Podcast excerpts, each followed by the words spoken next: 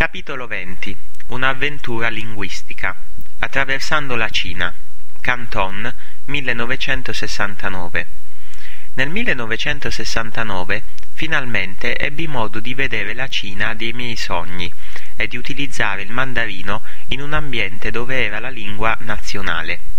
Arrivai lì partendo da Hong Kong e attraversando il ponte Lo Wu nei pressi di un piccolo villaggio chiamato Shenzhen dalla sala d'attesa della stazione ferroviaria potevo solo scorgere file di tradizionali case contadine nascoste dietro i manifesti che incitavano il popolo alla rivoluzione.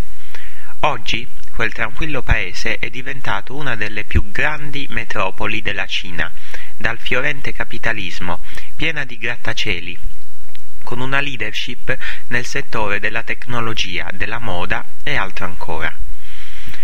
Essendo straniero mi fu automaticamente concessa una poltrona di prima classe sul treno diretto a Canton, Guangzhou oggigiorno. Avevo diritto a una tazza di tè di fiori, che veniva costantemente riempita di acqua bollente da un inserviente lì vicino, mentre il treno percorreva la provincia meridionale del Guangdong con le sue colline di terra rossa e campi di riso verde mi sforzai di ascoltare la propaganda governativa in onda sulla radio del treno.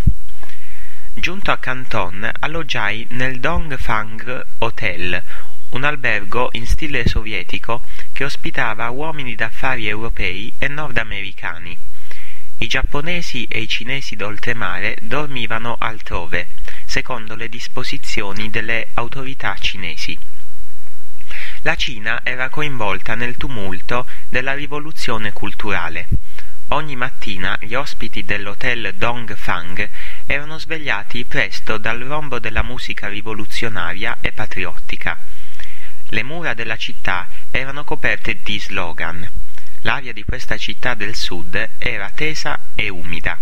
Si vedevano militari dovunque. A uno straniero in visita per pochi giorni Canton poteva risultare piacevole. Non c'era molto traffico. La vegetazione semitropicale dei numerosi parchi urbani era rigogliosa e verde. Il ritmo della vita sembrava lento, ancor di più se confrontato con quello di Hong Kong. Inoltre, la leggendaria cucina di Canton non deludeva.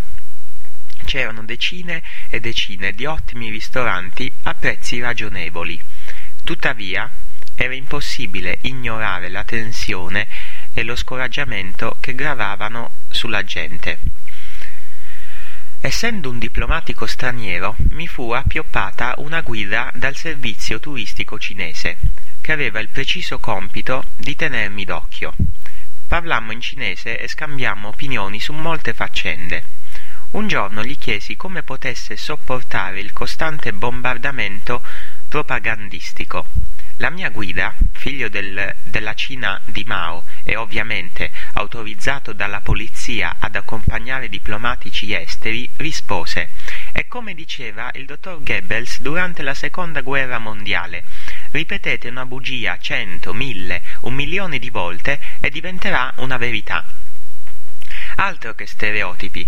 Lungi dall'accettare passivamente la propaganda, questa persona aveva letto libri e sapeva ragionare di testa pro- propria. Fui stupito. Nel biennio 1969-1970 frequentavo abitualmente la fiera internazionale di Canton in qualità di commissario per il commercio. Ero lì per, abi- per aiutare gli imprenditori canadesi nelle loro trattative con i rappresentanti delle società commerciali cinesi. Durante la rivoluzione culturale le conversazioni si limitavano alla politica e agli affari, con sommo dispiacere dei visitanti canadesi. Cercai di capire che cosa stava realmente accadendo in Cina, ma era piuttosto difficile fui spesso invitato a varie esibizioni del teatro rivoluzionario cinese dell'opera, modificate e approvate per il loro contenuto ideologico da Jiang Qing, la moglie del presidente Mao, leader della casta dei quattro che gestiva la Cina in quei giorni. A quei tempi il Canada negoziava con la Cina per stabilire relazioni diplomatiche. Scoprì che il Canada non aveva un interprete per il cinese e che erano interpreti cinesi a tradurre. Nonostante fossi un umile studente di lingue, immediatamente scrissi una lettera al direttore del servizio esteri canadese. Protestai poiché mi sembrava umiliante per il Canada non avere un proprio interprete, per non dire scoraggiante per chi, come noi, stava studiando il cinese per il governo. Raccomandai il mio collega Martin Collacott, che aveva studiato un anno in più di me, come gestore delle trattative.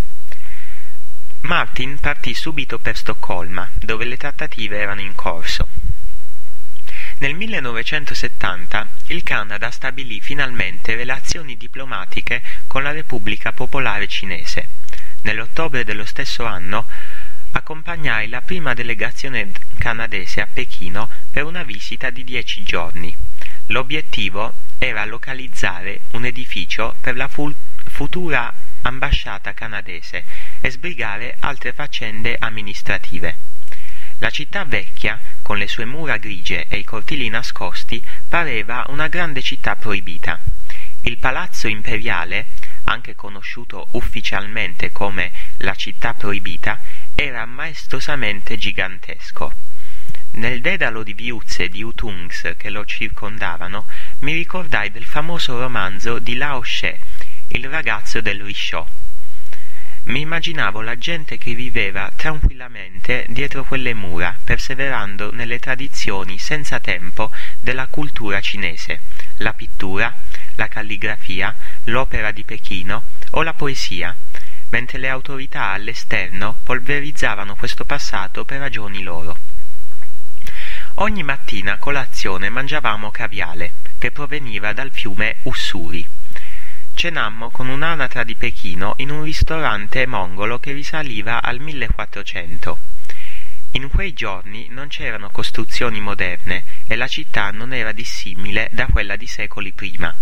C'era poco traffico, a eccezione delle biciclette, sbilanciate da un forte vento autunnale che soffia dalle steppe dell'Asia centrale.